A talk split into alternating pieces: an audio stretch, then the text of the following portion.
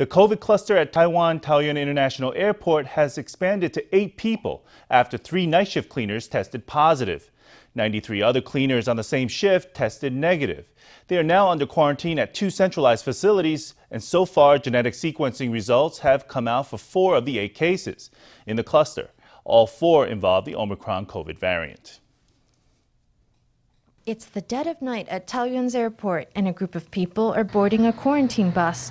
They are the night shift cleaning staff of Terminal 2. They're headed to a quarantine facility after another three of their colleagues tested positive for COVID. The cluster infection at the airport now involves eight people. The close contacts of cases number 17230, 17238, and 17308, including family members and contacts in the community, have all tested negative. As for the members of the Friendship Association, we are conducting expanded community testing. Four of the eight cases have been confirmed as Omicron infections. One of the cases had visited a community activity center three days in a row from December 31st to January 2nd to meet friends and play mahjong. A lawmaker suggested that she had attended the activity center's countdown event, which had nearly 1,000 participants, but the head of the activity center has denied her attendance. 他也没有报名啊， 哦，因为报名也报不下来了。 She didn't sign up for the event because she couldn't have signed up even if she wanted to. We had attendance restrictions in place. She didn't participate. The event ended right after the countdown. It was only then that she came over. Taoyuan's health department set up a rapid testing station on site to test about 800 members of the association. All testing was completed in one day. It was early in the morning, and I thought I'd be more at ease if I got tested. The activity center is closing for a while. We'll all have to keep an eye on our health. We have sent about 20 colleagues to help with the efforts. We have three queues for testing. We wanted to test all 800 people in one day to get it done as fast as possible. The government has expanded testing to contain the airport cluster. In addition, the CECC is readying medical resources in the event of a wider outbreak. Emergency response hospitals in Taipei, New Taipei, Jilong, and Taoyuan have been asked to clear out 20% of their regular beds in three days for use as COVID beds. Given the current situation, we need to prepare a medical response earlier. Otherwise, if there ends up being a large number of patients, we won't have enough time to clear out space for them. Omicron has proven prone to causing breakthrough infections and reducing the protection of vaccines. The CECC urged all eligible people to get booster shots as soon as possible to be protected in the event of an outbreak. The CECC has confirmed the new Omicron cluster at a Taipei hotel. It involves two guests who stayed at the same floor of a hotel in Zhongzheng district. Testing has been conducted on close contacts of the case of the cases, including hotel guests, hotel workers, and family members. So far, all the tests have come back negative, and this is Taipei's fourth hotel cluster since early December. 这是在应该是在北部的哈的旅馆里面，啊相关的一个哈房间，他们住在隔壁八零三跟八零五。 This case involves a hotel in northern Taiwan. The two guests lived next to each other in rooms 803 and 805. Cases number 17073 and 17127 were both infected with the Omicron variant. The strains are nearly identical as they're different only at one point. Looking at their time of check in, their quarantine periods overlapped between December 22nd and December 24th. The two cases can be considered a cluster. It's been determined that case number 17073 passed the virus to 17127, so we have reclassified 17127 as a local case. An investigation is underway into how one guest infected the other. The CECC said that tiny cracks were found in the ceilings and partitions between the two guests' rooms. But the CECC emphasized that the investigation is ongoing and that it's still unclear whether transmission was possible through the cracks. Well, it's that time of year again for the college entrance exams. At the end of the month, high school seniors will face this general scholastic ability test. This year is like the last in that they'll be taking it with the pandemic underway. On Thursday, authorities announced a raft of rules to keep students safe on exam day. Last year, students took their college entrance exams with face masks on and COVID precautions in place. On Thursday, authorities announced safety measures for this year's exam. Administrators and proctors must all be vaccinated. The second measure pertains to the number of test takers per room, which, as I said at the start, will be reduced from 42 to 36. The third is that proctors will assist test takers with sanitizing their hands as they enter the exam room. As before, each exam site will have a single entrance with multiple queues enforced for fewer screening. Temperature checks will start at 7:30 a.m., half an hour earlier than before. Test rooms will not be air conditioned and the windows in all four corners will be left open 5 to 10 centimeters for ventilation. As before, parents or relatives will not be permitted to enter the exam site. This year, the number of test takers per room will be reduced to 36. There will not be a makeup exam. The College Entrance Examination Center will designate eight test sites to accommodate students undergoing quarantine. Confirmed COVID cases may not sit the exam. 如果有失智应考的事情发生的话， If quarantined students are found to be taking the test outside of the special accommodations, we will first verify the fact and then send it to the examination committee for deliberation. The heaviest penalty will be stripping the student of the right to take the test. At the same time, we will notify the relevant government authorities. This year's college entrance exam will be held from January 21st to 23rd. More than 116,000 students are registered to take it, marking a record low. With domestic COVID cases on the rise, authorities are taking no chances ahead of the big exam. Taiwan says it will create a 200 million US dollar fund to support ties with Lithuania.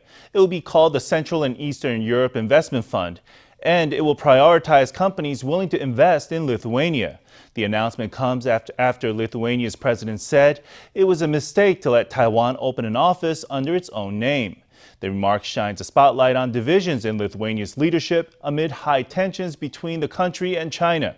On Wednesday, Washington expressed concern about China's efforts to bully Lithuania. We have immediate concern uh, about uh, the government of China's attempts to bully Lithuania, all because Lithuania chose to expand their cooperation with Taiwan. Here again, this isn't just about Lithuania, but about how every country in the world should be able to determine its own foreign policy free from this kind of coercion. On Wednesday, U.S. Trade Representative Katherine Tai held a video conference with Lithuania's foreign minister. She expressed the U.S. continued support for Lithuania in the face of Chinese coercion. That same day, Lithuania's government ordered a state owned railway firm not to sign a contract with a China owned Spanish bridge builder. The decision was made due to national security interests, according to a spokesman of Lithuania's prime minister. During COVID, temples have been severely impacted by the loss of visitors, and that, uh, that hit not just the temple itself, but everyone who depends on temple culture to make a living. Even at Longshan Temple, one of Taipei's most iconic religious sites, the pandemic has left its mark. The bustling maze of streets around the temple once hosted dozens of stores selling religious items. Now those businesses are struggling to stay afloat. Let's take a look. Bygone years, Longshan Temple brought prosperity to its neighborhood, but during the COVID 19 pandemic, visitor numbers took a steep dive. In today's Taiwan, changing family dynamics mean religious habits are shifting, and the demand for Buddhist home supplies is falling. The 50 or 60 Buddhist shops that once thronged this district have now dwindled to just a dozen or so. There are fewer religious events. Locals don't light incense when they come to pray at the temple, and young people don't come and pray at all. They used to buy a whole set of supplies, but now folks just buy a single item, so the sales volume has changed radically. This Buddhist supply store owner says wood and bronze prices have gone up, but sales have gone down he's caught on both sides. My customers don't have such big budgets as they used to, and they're not as keen to purchase as they were. It's not a life necessity. Our production costs are going up and up, and as costs rise, our profits gradually decrease. I think many stores are pivoting to offer arts and crafts and the like. That's not to say it won't have a big impact on them. Of course, if you don't change, then it will have a big impact. Business rents are high, the price of raw materials is high, and sustaining a business in COVID is no mean feat. For these traditional stores, new ventures are the name of the game. Taiwan's consumer price index rose 2.62% last December, according to government data released Thursday. This marks the fifth consecutive month that inflation exceeded the central bank's 2% target. Over the course of 2021, Taiwan's CPI rose 1.96%, the most in 13 years. The cost of a basket of 17 government tracked goods went up by 3.46% in December from a year earlier. That's the greatest increase in 39 months. The cost of eating out rose 2.39%, the greatest gain in 81 months. The price of dining out is expected to peak in March and is not expected to rise further after the first quarter. More than 90% of Taiwan's people live in cities, making urban warfare a top priority for national defense. On Thursday, the military conducted a combat simulation at a mock town in Kaohsiung. 30 troops defended the town from 30 assailants using rockets and smoke bombs, as well as buildings and other physical structures.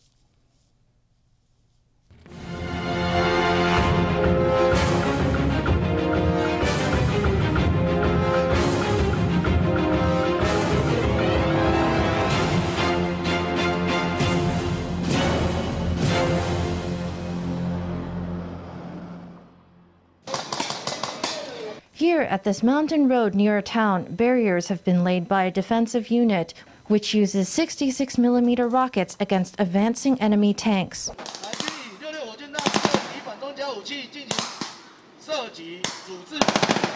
Unable to stop the enemy, the defensive unit retreats to the nearby town. A fierce battle ensues in lanes and alleys.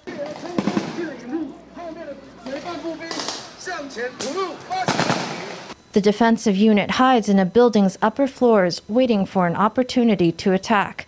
The assailants split into groups and enter the building one by one. At critical junctures, smoke grenades are used to obscure the enemy's line of sight.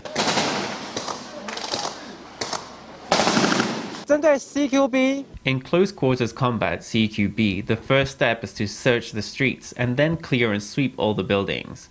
Buildings are cleared by the assault and screening units. Vision and angles are quite limited in urban warfare because it's a more narrow space, so when we're looking out for the enemy, there may be some dead angles and places that we are unable to see.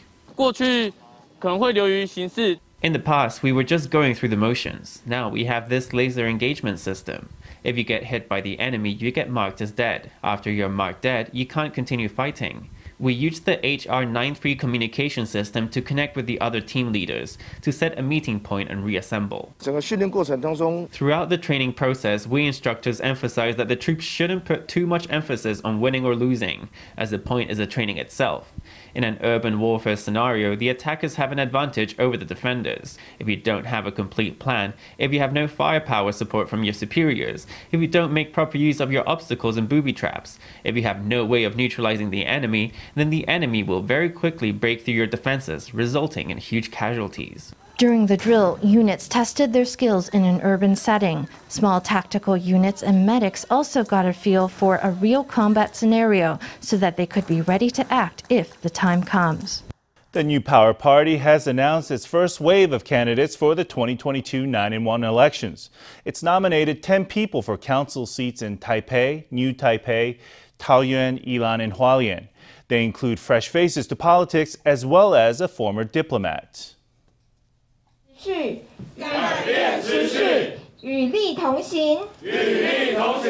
The New Power Party has announced its candidates for this year's local elections. In Taipei, New Taipei, Taoyuan, Yilan, and Hualien, it's fielding a total of 10 candidates for council seats. Some were seasoned on diplomatic assignment or at the legislature. I, Liu Shijie, have an unshirkable responsibility to Shilin and Beitou. Taipei is our capital city, and our capital needs councillors with an international outlook. I found out that my high school classmate Samantha Tai is also going to run for Xinjiang, but we're running for different parties. What I mean to say is, I believe this generation can overcome party lines. I look forward to working with others in the future to stand up for the issues that matter to young people. The New Power Party plans to nominate 50 candidates for councils across Taiwan. It says it will form a party caucus at councils where they win three seats or more. It faces stiff competition for the youth vote from the Taiwan People's Party. We already have 11 representatives at local councils. The main difference between us and the Taiwan People's Party is that we already have an excellent record at the local level. In addition, the new Power Party's nomination process is handled very carefully. Our decision making and our policies are open and transparent. I think that's another thing that differentiates us somewhat from the Taiwan People's Party. The new Power Party has seen a mass exodus in recent years. To save itself from marginalization, it will need to name inspiring candidates for the mayoral elections and to secure a foothold in the councillor race. 再见。Actor Rydian Vaughan is a stylist for the day. He helps the man choose a tuxedo. Then Vaughan hands the man a red envelope to wish him a happy new year. Vaughan was invited to serve as an ambassador for the Jin and Homeless Social Welfare Foundation. He called on more people to donate to the foundation to help support its annual Lunar New Year banquet. It's a bit tighter. We're a bit tighter now, a bit low on the budget this year, but you know we're not we're not giving up. We are going to each each household, and we'll be sharing with them um, food uh, and a red envelope. Um, you know, e- equally spreading the love and the care. And uh, this year, we especially need help from all parties, from from society no matter, no matter where you are. You know, if you can hear us, if you can see this, take a few minutes, go on, uh, go on the internet, search for us, understand us, and if it resonates with you, then please help us. The foundation's 32nd Lunar New Year banquet will not be held in person this year due to the pandemic. Instead, goods will be delivered to banqueters. It's been a tough year, and the foundation says it's raised only 50% of its goal. Our services didn't stop, even during the most critical moments. We still sent gifts to our disadvantaged friends. It is true that so far this year we have only raised 50% of the funds we had aimed for for the event. We're in a bit of an emergency. This year, the foundation will hand out gifts from January 17th to 28th to around 12,000 people throughout Taiwan. Organizers are calling on the public to help out so that underprivileged people can also enjoy a hot Lunar New Year's meal. FTV reporter Stephanie Yang Zongshuhui in Taipei. A local train station uh, in Tainan has become a hot new tourist destination thanks to the arrival of a new resident. Niuchouzi station was first renovated in a classic, picturesque style by local borough chief Zheng Jinger. Then he decided to adopt a rescue cow and make the station its playground.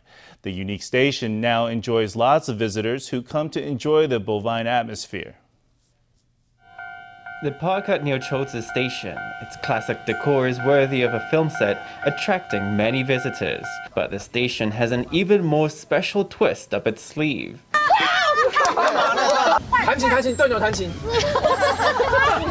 With some trepidation, visitors approach a large cow. The brown breed is a rare sight, and selfies are much sought after. And this is the man responsible for his presence, local borough chief Zheng Qing'er. He never owned cattle before, but now he's a dedicated cow dad.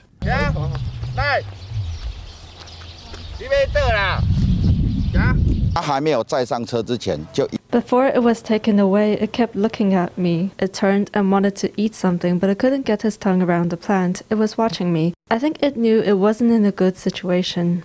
As he explains, the cow was put up for sale when it became too sick for farm work and was destined for the butchers. But its baleful eyes moved Zheng to leap to the rescue.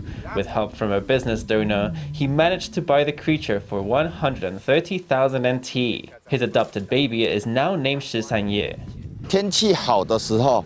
When the weather's good, I lead it over to the train station park so that people can take photos with it. So people can have good luck just like his and run into a rich benefactor on the street. ye has all the star quality needed to possess this beautiful station. The name Niuchouzi refers to a large herd of cows. After a long break, the station has got its namesake back and throngs of admirers to boot.